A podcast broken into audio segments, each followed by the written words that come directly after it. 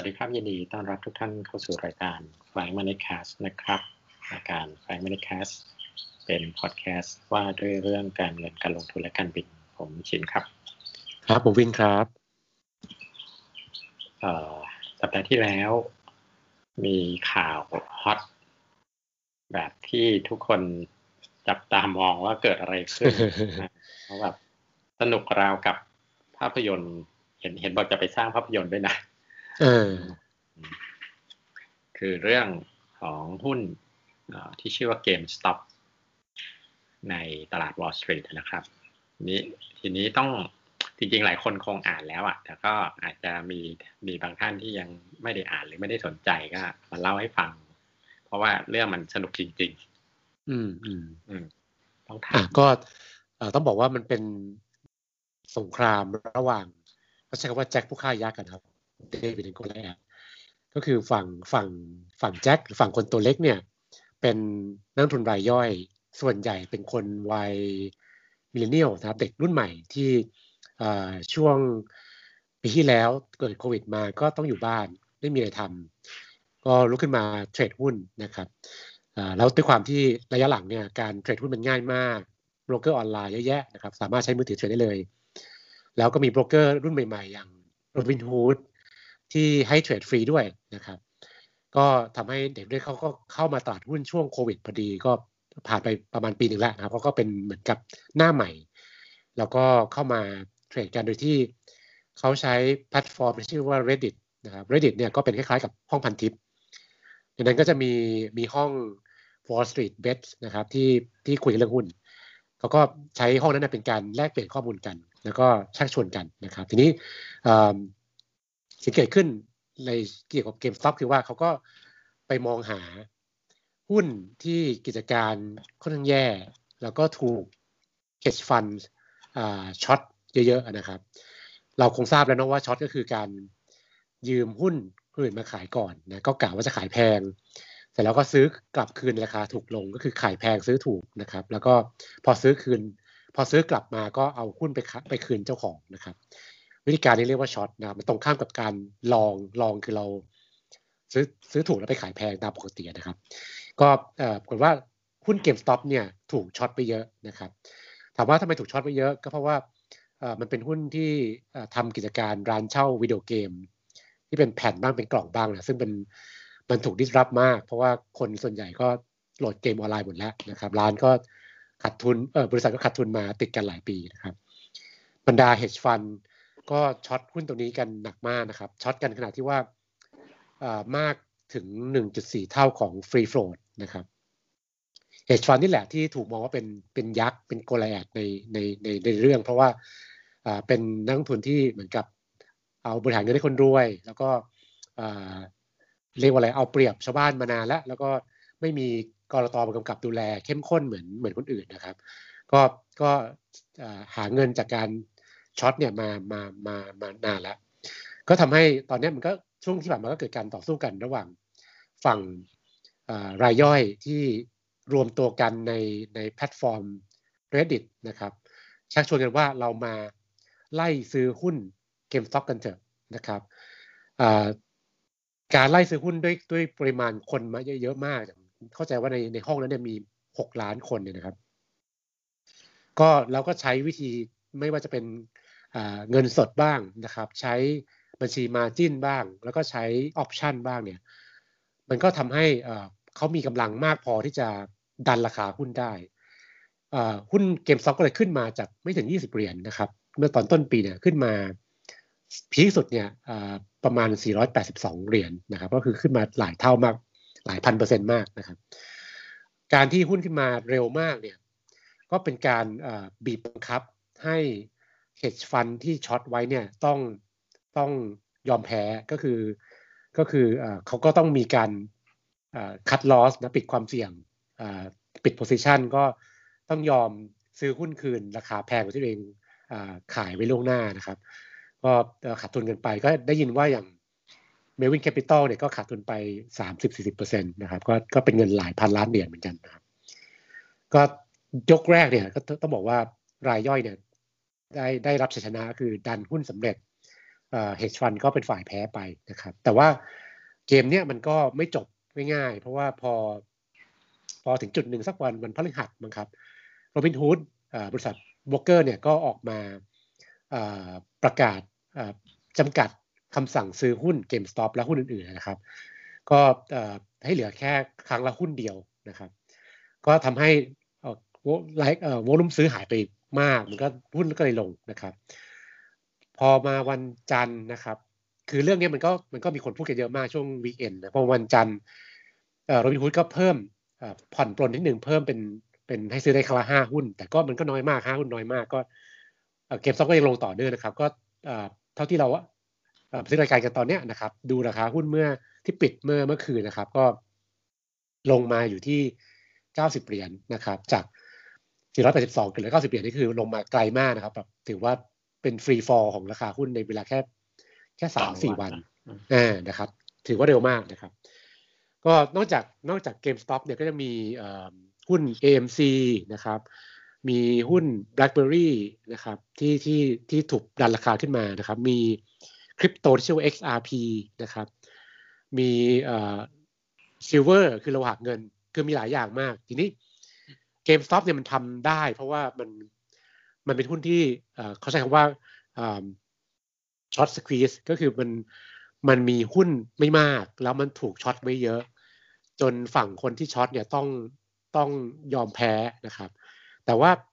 สินค้าหุ้นตัวอื่น หรือสินค้าอื่นเนี่ยที่มันไม่ได้มี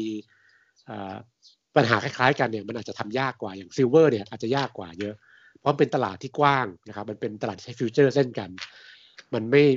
มันไม่มีปัญหาเรื่องเรื่องแบบคนมา short เยอะๆอะไรอย่างเงี้ยนะครับก็ก็เอ่อก็ก็ราคาขึ้นมาแหละ แต่ก็ถือว่าไม่ไม่ได้ไปไกลมากนะครับก็ก็เข้าใจว่าในยกที่สองของเรื่องเนี้ยฝั่งรายย่อยเองก็คงคงเป็นคนเจ็บตัวเยอะเหมือนกันเพราะว่าถ้าใครไปไปไล่ซื้อตอนราคาแบบสองสามร้อยสี่ร้อยเหรียญเนี่ยก็ตอนนี้ก็คือเจ็บหนักเพราะลงมาเก้าสิบเหรียญนะครับ แล้วก็หุ้นมันไม่ได้มีอะไรรองรับอยู่แล้ว มันก็ทำให้ เอ่ออะไรอะราคามันก็หาจุดไปหาพื้นฐานเออยากนิดนึงนะครับสนุกมากคือคือ ระหว่างทางก็แบบโดน โดนแบบหยุดซื้อขายหลายรอบด้วยหุ้นตัวนี้นะครับ แล้ว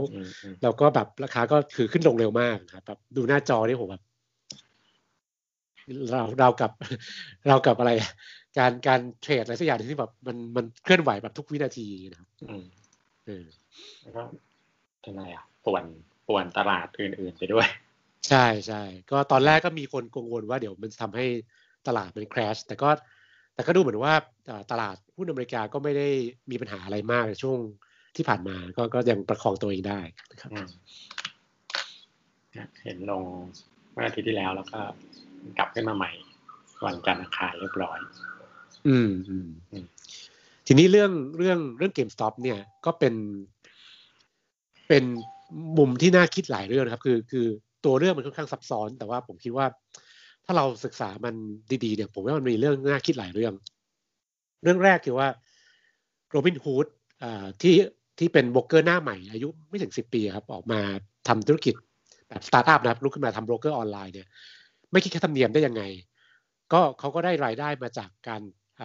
เวลาลูกค้าเอาเงินมาฝากบัญชีมาจิ้นก็เก็บดอกเบี้ยนะครับ อันนั้นอันหนึ่ง แต่ว่าเขาได้รายได้อาจจะมากกว่า คือการเอาข้อมูลลูกค้าเนี่ยไปขาย ให้กับ High Frequency Trader นะครับ ผู้ก่อตั้งของ Robinhood เนี่ยก็เคยทำระบบวางระบบให้ High Frequency Trader มาก่อนนะครับคนที่ทำคนที่ทำอะไรก็คือเขาก็เขาก็เหมือนมีมีอะไรอะใช้ใช้ความเร็วของการส่งคำสั่งซื้อขายหุ้นเนี่ย ดักทางคนอื่นนะครับ ก็สมมติว่าผมอยู่ชิคาโกฉินอยู่นิวยอร์กเนี่ยนะครับ ผมส่งคำสั่งให้ฉินจะซื้อหุ้นขายหุ้นเงี้ยนะครับ ก็จะมีคนที่เขาสามารถส่งได้เร็วกว่าเนี่ยไปดักทางก่อน แล้วก็ทำรายการนั้นก่อนที่คำสั่งผมจะไปถึงฉินเนี่ยนะครับ ก็ก็เป็นการเอาเปรียบเพื่อนอยู่เหมือนกันเพราะฉะนั้นการที่เขาเอาโรบินฮูดเอาข้อมูลลูกค้าไปขายให้ High Frequency Trader เป็นรายได้หลักของบริษัท มันก็เป็นเรื่องที่ค่อนข้างมินเมย์มากนะครับ จริงๆ มันก็ถือว่าก้ากึ่งระหว่างถูกกับผิดนะครับ ก็ก็น่าน่าคิดเรื่องหนึ่งนะครับในเดียวกันเนี่ยก็จะมีมุมเรื่องของการต่อสู้กันระหว่างรายย่อยกับ hedge fund นะครับ ซึ่งก็มีหลายคนบอกว่ามันมันคล้าย มันคล้ายเลยนะ Occupy Wall Street เมื่อหลายปีก่อนก็คือ คือคนตัวเล็กที่รู้สึกว่าตัวเองแบบ เสียเปรียบมาตลอดเลยเนี่ย อยากจะมีอำนาจมากขึ้น อยากจะมีเสียงดังขึ้น ก็ลุกขึ้นมาสู้กันนะครับ ใช้อาศัยการร่วมมือกันในออนไลน์แพลตฟอร์ม ในโซเชียลมีเดียลุกขึ้นมาสู้คนตัวใหญ่นะครับซึ่งถามว่าทำได้ไหมก็ก็ได้ไปนิดนึงก็คือมีช่วงที่เขาก็ไม่ใช่ได้ไปนิดหนึ่งได้ได้ไปเยอะแหละเพราะว่า Melvin Capital ก็ขาดทุนไปเยอะมากก็ถือว่าทำสำเร็จประมาณนึงนะครับก็ก็ก็ มีคนบอกว่า hedge fund เองเนี่ยก็เป็นธุรกิจที่เอาเปรียบเพื่อนมานาน แล้วก็เหมือนกับอะไรอะไม่มีคนไม่มีกรตเมืองกับดูแล การทำธุรกิจแบบนี้ โดยที่จะซื้อขายอะไรก็ไม่มีใครรู้นะครับพอร์ตก็ต้องเปิดเผยนะครับเกณฑ์ก็ไม่ต้องไม่ต้องอะไรสามารถช็อตได้ลองได้ไม่ต้องไม่ต้องอยู่ภายใต้เกณฑ์กรตเนี่ยมันก็เป็นการเอาเปรียบเพื่อนคือมันเหมือนเพียบพูดง่ายว่าเขาเปลี่ยนเป็น นักชกที่มีอาวุธเยอะที่สุดในบนเวทีอะครับ คนอื่นสู้ไม่ได้ เออ ในแง่อาวุธที่เขามี มันก็แปลว่าเราชกกันด้วยด้วยอาวุธไม่เท่ากัน อันนี้ก็เป็นจุดที่เขามองนะก็ก็น่าคิดเรื่องนี้ก็เป็นเรื่องที่ที่หลายคนออกมาพูดแล้วว่า เออ มันก็อาจจะต้องกลับมาทบทวน ว่าเราเหมือนกับปล่อยป๋าเลยเรื่องเรื่องเ e d ฟันมากเกินไปไหมครับอืม อืมฉินฉินมีเสริมเรื่องฝั่งคริปโตไหมเห็นมีแบบ XRP Dog e c o i อะไรเงี้ยอ่าอ่าคือจริงๆ หลังจากที่หลังจากที่เกมเริ่ม GameStop เนี่ย ก็ก็มีฝั่งคริปโตที่ต่อเนื่องที่เป็นที่เป็นเหมือนข่าวต่อเนื่องหรือ หรือเป็นเกมต่อเนื่องมาตัวแรกคือ Dogeสัญลักษณ์ที่เขาเป็นเหมือนมีมในอินเทอร์เน็ตก็จะใช้เป็นรูปหมาชิบะอ่า เขาก็แค่จริง ๆ ก็คือเหมือนจริง ๆ มันเริ่มต้นตัวตัว Doge เนี่ยมันเริ่มต้นเหมือนแค่เป็นเป็นมีมหรือเป็นโจ๊กในในห้อง Wall Street กันเฉยๆว่าเฮ้ยจาก GameStop เนี่ยมาดูทางคริปโตไหมมีแบบอย่างอะไรนะ หุ้นตัวเนี้ยเออเรียกว่าเหรียญเนี้ยจริง ๆ มันมูลค่ามันนิดเดียวเองมันไม่เคยขึ้นถึงหนึ่ง US ดอลลาร์ด้วยซ้ำมันศูนย์จุดศูนย์สองศูนย์จุดศูนย์สามอะไรประมาณเนี้ยอ่าก็เลย คล้ายๆ พอคล้าย ๆ พอมันไวรัลแล้วจุดกระแสติดอะคนก็มาไล่ราคากัน ก็ทำให้ขึ้นจากโอ้ขึ้นเยอะจาก 0.02 ขึ้นไปถึง 0. จุดหลายสิบเท่าอะแต่แอบบอกนิดนึงว่าว่าไอ้ไอ้ไอ้คริปโตเนี้ยดูราคายากมากเพราะต้นซิมเยอะ ใช่ใช่ดูแล้วงงขึ้นไปแบบจากจุดศูนย์สองศูนย์ศูนย์สองไปศูนย์จุด ศูนย์เจ็ดอะไรประมาณเนี้ยเออราคามันดูยาก แล้วแต่ด้วยว่ามันมันเทียบเป็นเทียบเป็นอะไรอย่าง อย่างเทียบเป็นบาทก็จะเหมือนประมาณสองสตังค์ขึ้นไปถึง แบบเกือบเจ็ดสิบตังค์อะถ้าเป็นราคาบาทนะค่อนข้างค่อนข้างเยอะคือมันดูยาก แล้วเสร็จแล้วพอหลังจากหลังจากดอสเนี่ยก็ไล่กันขึ้นไปเสร็จ แล้วมันก็แคชลงมาแต่มันอาจจะแคชลงมาไม่ได้แบบ ไม่ถึงกับกลับมาที่เดิมแต่ก็แคชลงมาเยอะก็ลงมาแบบเป็นห้าสิบเปอร์เซ็นคล้ายๆกับเอ็นสต็อปนี่แหละที่ขึ้นไปสี่ร้อยแล้วลงมาสองร้อยหนึ่งร้อยอะไรเงี้ย แล้วก็หลังจากนั้นก็ หลังจากนั้นไปไล่อะไรกัน ไปไล่ XRP XRP ใช่ ก็ไปนัด คล้ายๆ นัดว่า อะถัดจากเหรียญด็อกก็ไป XRP อืม อ่า XRP ก็ขึ้นจาก ถ้าเป็นไทยก็ประมาณหกเจ็ดบาทเนี่ยขึ้นไปประมาณยี่สิบสี่บาท อืม ก็สี่เท่าหกสี่ยี่สี่แล้วก็ แล้วก็กลับมาแถวแถวแปดบาทเก้าบาทสิบบาทเดิมอืมมาเร็วไปเร็วคือ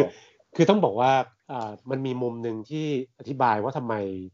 GameStop ทำแบบนี้ได้แต่ตัวอื่นทำยากกว่า เพราะว่า GameStop เนี่ยเข้าใจว่าฝั่งรายย่อยเนี่ยใช้ใช้ option นะครับใช้ call option ในการเล่นcall option เนี่ยเดิมมันเป็นเครื่องมือของสถาบันหลังๆเนี่ยบรรดาโบรกเกอร์ในอเมริกาก็เอามาเป็นเครื่องมือที่รายย่อยใช้ได้ง่ายขึ้นเยอะนะครับเขาก็สามารถเทรด option ได้ออนไลน์เต็มที่เลย นี่เวลา option นี่คือการการซื้อสิทธิ์ที่จะซื้อหุ้นตัวเนี้ยนะครับในราคาหนึ่งนะครับก็จะคิดอ่าหรือว่าจะซื้อหุ้นตัวนี้ราคาอ่าร้อยเหรียญสองร้อยเหรียญว่าไปนะครับ เวลารายย่อยซื้อ option เนี่ยนะครับเขาก็จ่ายเหมือนกับจ่ายค่าตกนิดหน่อยนะเพื่อเพื่อได้สิทธินั้น พอสมมติว่าเขาซื้อ option ซื้อสิทธิ์ซื้อ option มีสิทธิ์ซื้อหุ้น GameStop ราคาสองร้อยเหรียญเนี่ย ถ้าราคาหุ้นขึ้นไปเกิน 200 เหรียญเขาก็เอ็กซ์ไซส์คือใช้สิทธิ์นั้น ได้หุ้นมาราคา 200 แล้วก็เอาไปขายในตลาดราคาเกิน 200 ก็ได้กำไรไปนะครับ มันก็เป็นการลงทุนที่ใช้เงินน้อยมาก เพราะว่า จ่ายเงินแค่นิดเดียวในการซื้อสิทธิ์เราก็เวลากำไรคือกำไรเยอะนะครับ ทีนี้เวลาทำอย่างเงี้ยโบรกเกอร์ที่ขายออปชันให้เนี่ยเขาก็ต้องเขาก็ต้องไปปิดอะไรกันปิดความเสี่ยงตัวเองด้วยการไล่ซื้อหุ้นเก็บไว้ก่อน เพราะว่าถ้ามีคนไปใช้สิทธิ์ปุ๊บเนี่ยก็ก็จะได้มีหุ้นไปไปส่งมอบให้ได้นะครับ การที่คนซื้อออปชั่นเยอะ ฝั่งโบรกเกอร์ก็ต้องซื้อหุ้นเยอะเพื่อเพื่อ เตรียมไว้นะครับ มันทำให้ราคาหุ้นถูกไล่ไล่ขึ้นไปได้ง่าย แล้วหุ้นที่มันมี free float น้อยเนี่ยมันก็เลยราคาขึ้นได้แรง อันนี้ก็เป็นคำอธิบาย GameStop มันขาขึ้น แต่ว่าเรื่องแบบนี้มันไม่เกิดกับคริปโต มันไม่เกิดกับอะไรอะตัวตัวหุ้นตัวอื่น ที่เขาพยายามจะเล่นกันเท่าไหร่ เพราะว่ามันมันไม่ได้มีปัญหาเรื่อง เรื่องสภาพคล่องเรื่องอะไรเงี้ยเหมือนกับ GameStop มันไม่ได้มีคน short เยอะๆด้วยนะครับก็เลยเนี่ยครับ เลือกถูกตัวด้วยคือมี position short เยอะ มีคนที่เรียกว่าอะไรล่ะ สถาบันที่ออกมาให้ข่าวว่าแบบเออราคากิจการไม่ดีอะไรเงี้ยราคาไม่น่าจะขึ้นมาได้ถึงตรงนี้ แล้วก็มีฝั่งอะไรนะ นักลงทุนที่เป็นรายใหญ่ ที่แบบเก็บหุ้นไว้เยอะ หรือเจ้าของฝั่งซีอที่ที่แต่เขาก็ไม่ได้มีบทบาทนะเขาแต่เขาถือแค่ถือหุ้นไว้เยอะแล้วก็เขาก็เข้ามาบริหารอะไม่เห็นมีข่าวว่าเขาออกมา ซื้อหรือมาขาย เพียงแต่ว่าเขาเก็บเก็บมาก่อนหน้านั้นมานาน มันก็เลยยิ่งทำให้หุ้นเกนสต็อกมันมีตัวตัวฟรีโฟลดในตลาดเหลือนิดเดียวจริง อืม อืม อืม จริง ๆ คนที่เป็นที่เป็น ซีอใช่ไหมเนี่ยไรอันโคเอนนี่ก็น่าสนใจ ก่อนที่จะมาบริหารเกมสต็อปก็ทำธุรกิจเรียกว่าคนรุ่นใหม่มากอืมอืมอ่าทำธุรกิจก่อนหน้านี้มาประสบความสำเร็จก็มามามาเข้ามาบริหารตัวเกมสต็อปทีนี้ทีนี้ก็เมื่อกี้ที่เราคุยกันว่าเออทำไมเกมซับทำได้ตูนทำไม่ได้ ก็ก็เป็นหนึ่งในคำอธิบายที่ว่าทำไมมีคน พยายามเหมือนกันในในตลาดที่อื่นเออมีมาเลเซียก็มีคนตั้งกลุ่มขึ้นมา แล้วก็ชวนกันเล่นนะครับ ของไทยก็มีคนตั้งมาชวนเล่นเห็นมีชวนเล่นหุ้นตัวหนึ่งเลยก็ก็ดูจะไม่สำเร็จอ่าเพราะว่าอ่าอะไรอะเหตุผลแวดล้อมมันต่างกันอ่าอย่างเขาชวนกันอ่าจะจะไล่ราคาหุ้นมิ้นมั้งครับ ถ้าผมจำไม่ผิดนะก็ มันก็ต่างกันเยอะเพราะว่ามิ้นมันมี free float เยอะกว่า เยอะกว่าต้องใช้เงินเยอะที่จะอ่าต้องใช้เงินเยอะมากอ่าแล้วก็แล้วก็ short มันก็ไม่ได้เยอะเท่ากับ GameStop คือปริมาณ short มันนิดเดียวนะครับก็เนี่ยครับก็ก็มีมีมีมีเหตุผลอธิบายว่าเออทำไมมันทำที่อื่นยากอ่าเพราะว่าสิ่งแวดล้อมโครงสร้างหรืออะไรมันต่างกันเยอะครับนี่เมื่อวานก็มีข่าวว่า พอถัดจาก XRP คราวนี้จะมีวนกลับมาที่บิตคอยใหม่ คือทำคล้าย ๆ กันว่ามีกองทุนที่แบบมาช็อตเซลล์บิตคอยเพราะบิตคอยเนี่ยมันราคาขึ้นมาสูง คือขึ้นมาทำนิวไฮเสร็จแล้วก็ตอนนี้ก็ยังออกไซด์เวย์อยู่ช่วงระหว่างแบบสามหมื่นถึงสี่หมื่นเหรียญอ่าแล้วก็มีกองทุนที่คิดว่าราคาสูงเกินไปช็อตเซลล์ไว้จำนวนมาก ก็เลยก็เลยอ่าอะไรอะคล้ายๆ เหมือนสนามใหม่ที่ฝั่งฝั่งหนึ่งอาจจะพยายามดันราคาหรือเปล่า แต่ไม่รู้มันจะอย่างที่ว่าบิตคอยน์มันอ่าคริปโตเคอร์เรนซีมันตัว free float มันไม่ได้แบบอยู่ในมือใครคนใดคนหนึ่งมาก ขนาดนั้นอะไรเงี้ยแล้วมีมี free float ในตลาด พอสมควรที่จะแบบคือไล่ไปก็อาจจะมีคนขายทำให้ราคามันไม่ได้พุ่งขึ้นไปขนาดนั้น ก็มีตัวละครประเภทแบบว่า อีลอนมัสก์หรือเรย์ ดาลิโออะไรเงี้ยว่าให้ใครเชียร์ support หุ้นหรือกลุ่มนักลงทุนหรือคริปโตเคอร์เรนซีตัวไหนหรือเปล่าอะไรเงี้ยมันก็จะเป็นข่าว ให้เรียกว่าเป็นสีสันแล้วกัน ประกอบกับกับข่าวอื่นๆอะไรเงี้ย เช่นพออีลอนมัสก์เปลี่ยน status ทวิตเตอร์เป็นคำว่าบิตคอยน์อะราคาก็ พุ่งขึ้นไปอะไรอย่างนี้อีลอนมัสก์นี่น่าจะน่าจะโดนคอมเมนต์เยอะเนี่ยว่า มันก็ไม่ไม่ต่างกับการปั่นหุ้นอะคือ พอทำอะไรขึ้นมา พออะไรราคามันขึ้นก็คล้ายๆการปั่นหุ้นเหมือนกันหุ้นอีลอนชี้นำชี้นำว่าไปหุ้นเทสลานี่แหละ ตัวทำไฮเลย ก็คิดว่า อาจจะไม่รุนแรงคือคือ ผมเชื่อว่า นี่แหละ ข่าวหรือว่าเหตุการณ์ประเภทนี้ก็จะแบบมาเร็วไปเร็วอะประมาณนี้อาทิตย์หนึ่งแล้วก็หลังจากนั้นก็จะซาๆกันไป เพราะว่า คล้ายๆความคือคือรวมตัวกันติดเนี่ยมันต้องแบบเซอร์ไพรส์กันนิดนึง หรือว่าไม่ได้ตั้งตัวกันมาก่อนเออถ้าสมมุติว่าผมวางแผนกันนานเนี่ย ก็จะ เหมือนคล้ายๆอีกฝ่ายก็จะพร้อมรับมือ ที่จะไม่ไม่ทำให้เกิดเหตุการณ์ที่มันเซอร์ไพรส์ขนาดนี้ อืม วางแผนมานานมากก็คาดว่าความสำเร็จมันจะไม่ไม่ไม่เท่ากับต่อเหตุการณ์เหมือนแบบที่ GameStop เป็น อืมเอแต่ก็เป็นเรียกว่าเป็นประวัติศาสตร์หน้าหนึ่งที่แบบ เหมือนหลาย ๆ เครื่องมือมันมาช่วยกันไม่ว่าจะเป็นอินเทอร์เน็ต ไม่ว่าจะเป็นแบบไวรัลต่างๆ หรือกลุ่มคนรุ่นใหม่ตัวละครพวกเนี้ย อืม อืม อืม สุดท้ายก็เช่นเคยฮอลลีวูดก็บอกว่าเดี๋ยวจะมาสร้างเป็นหนัง อืมดูจะออกเป็นยังไง ก็สนุกสนาน เดี๋ยวถ้ามีอะไร ถ้าสมมติว่ายังไม่จบ มีอะไรต่อเนื่องก็เดี๋ยวมา ค่อยมาเล่ากันอีกทีหนึ่งแต่สมมติจบก็จะจะประมาณเนี้ย สนุกสนุกแบบว่า เรียกว่าอะไรเป็นข่าวร้อนแรงประจำอาทิตย์ที่ผ่านมา ก็สามารถติดตามพวกเราได้นะครับ ทาง Spotify หรือ App Podcast ที่ท่านใช้ไม่ว่าจะเป็น iOS หรือฝั่ง Android นะครับ แล้วก็พูดคุยกับเราก็ทาง Twitter at pod at f l y moneycast หรือทาง Facebook ชื่อไฟมันนี่แคสนะครับสำหรับสัปดาห์นี้ก็ขอลาไปแต่เพียงเท่านี้นะครับ สวัสดีครับ สวัสดีครับ